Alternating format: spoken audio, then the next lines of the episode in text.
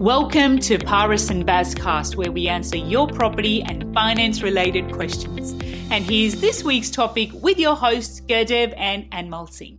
America raises interest rates. Will Australia follow suit? Stay tuned.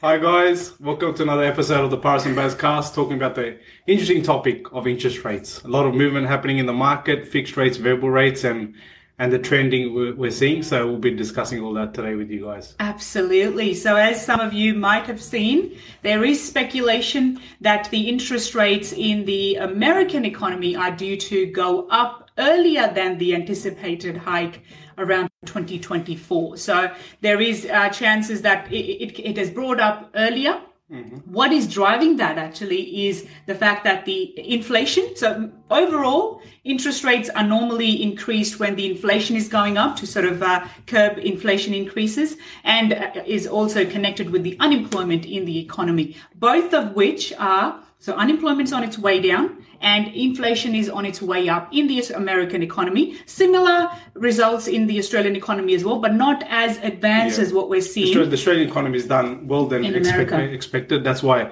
there's talk about the tightening of the monetary policy and especially with the housing market. So yeah, but the, golden housing... question is, hello, Paul. Golden hey, question Paul. is when and what else is organized? So right now, mm. America is one of the leading countries when it comes to vaccinations, because that is the yeah. other thing that is driving that um, uh, economic growth. They've had about 47% of their population fully vaccinated with the two doses, mm. as compared to Australia right now, which so, is 5.8% as of the latest. Oh, um, the latest also was 3%. La- latest count. This is on the World website. Okay. And um, the uh, how the increase of um, the hello, thank you for that. Happy thank, birthday, thank you, thank you. And thank how you. the number of vaccinations that is increasing that um, uh, consumer sentiment and the uh, overall where how the economy is pr- uh, performing. Mm. Naturally, there is pent up demand, sort of uh, congested demand yeah. for the goods. Uh, there is bottlenecks of supply, which is causing that sort of artificial inflation, which is making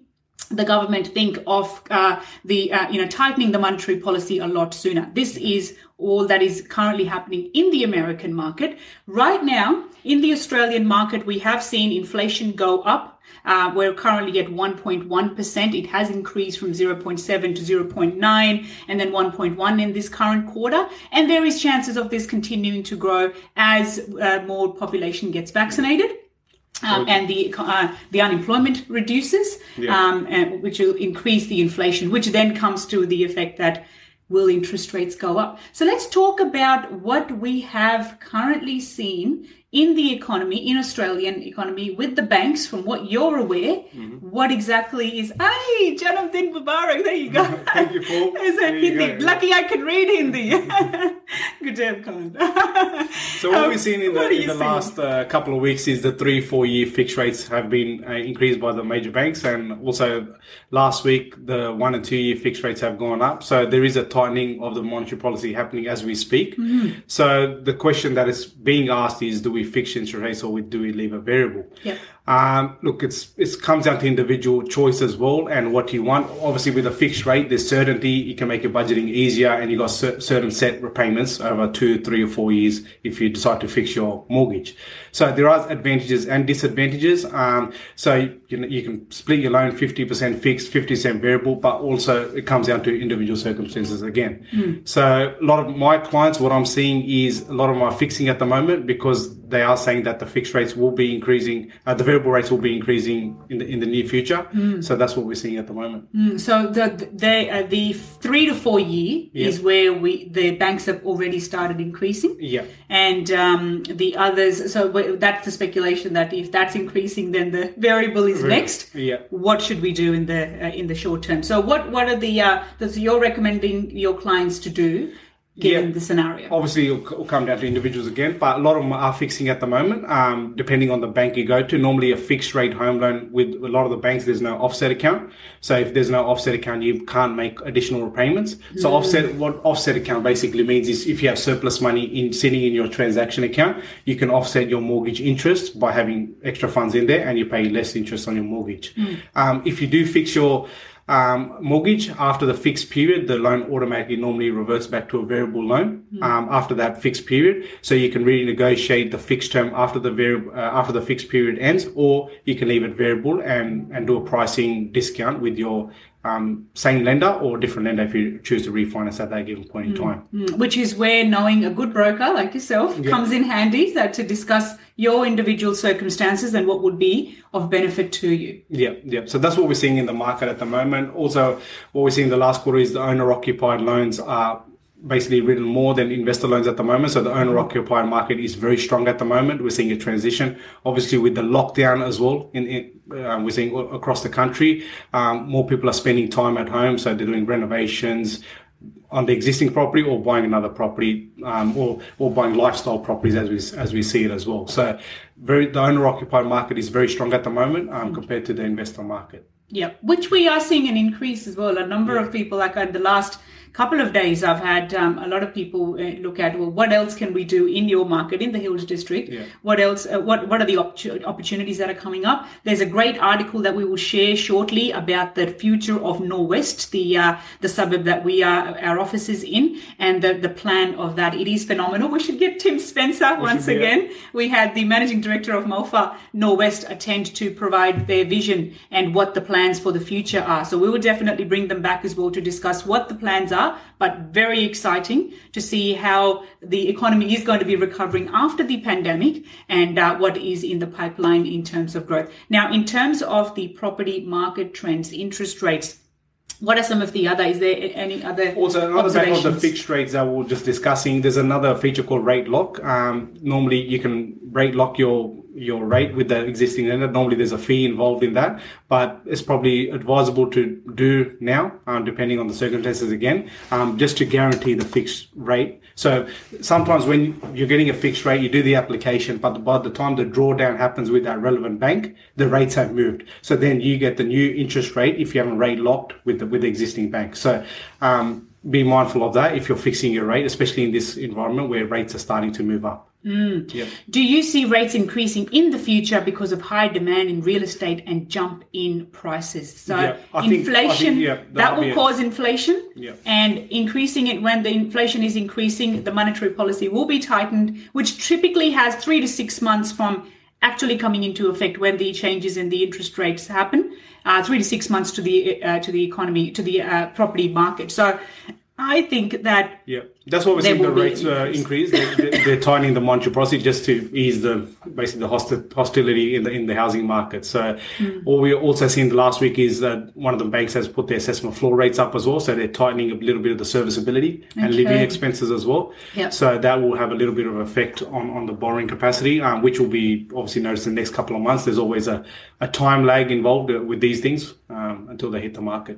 Absolutely. So that's what Perfect. we're- There you go. So the guys. main topic of the the, uh, the conversation with our clients at the moment is what's happening with the interest rates, which is where we thought we'll bring this uh, episode to you. Uh, on the back of this, there, there are a lot of hot deals available on the market right now. Um, there's a lot of cashbacks available, refinancing. We're doing a lot of refinancing, a lot of equity cash out, whether it's for non-structural renovations on existing property or just to cash out for a deposit to buy another property. Um, valuations are coming in pretty strong at the moment, obviously with the strong housing market. So if you're looking to make a move, whether it's on your existing property or buying another property, now is the time to capitalize and, and, and the rates are still lowest they've basically been in the Yeah. last what ever However in many history. In history. exactly. So rates are still very low, even though they're slightly going up. But in the scheme of things, very low.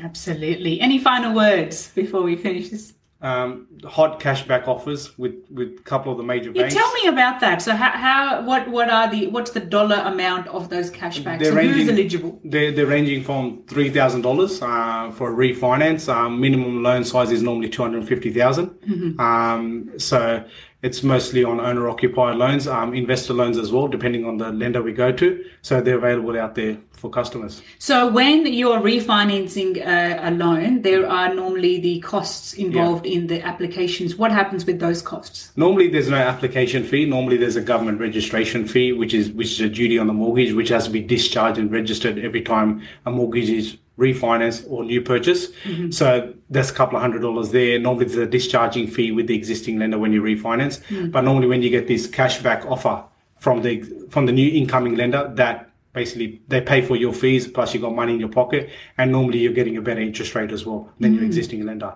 So it's a it's a win-win situation. You're not out of pocket. You've got a better interest rate And you got money. you got money in your pocket depending on what you want to do. If, Yeah. you, if you want to do cash out or you just want to simply refinance just for a dollar for a dollar re- refinance just to get a better interest rate.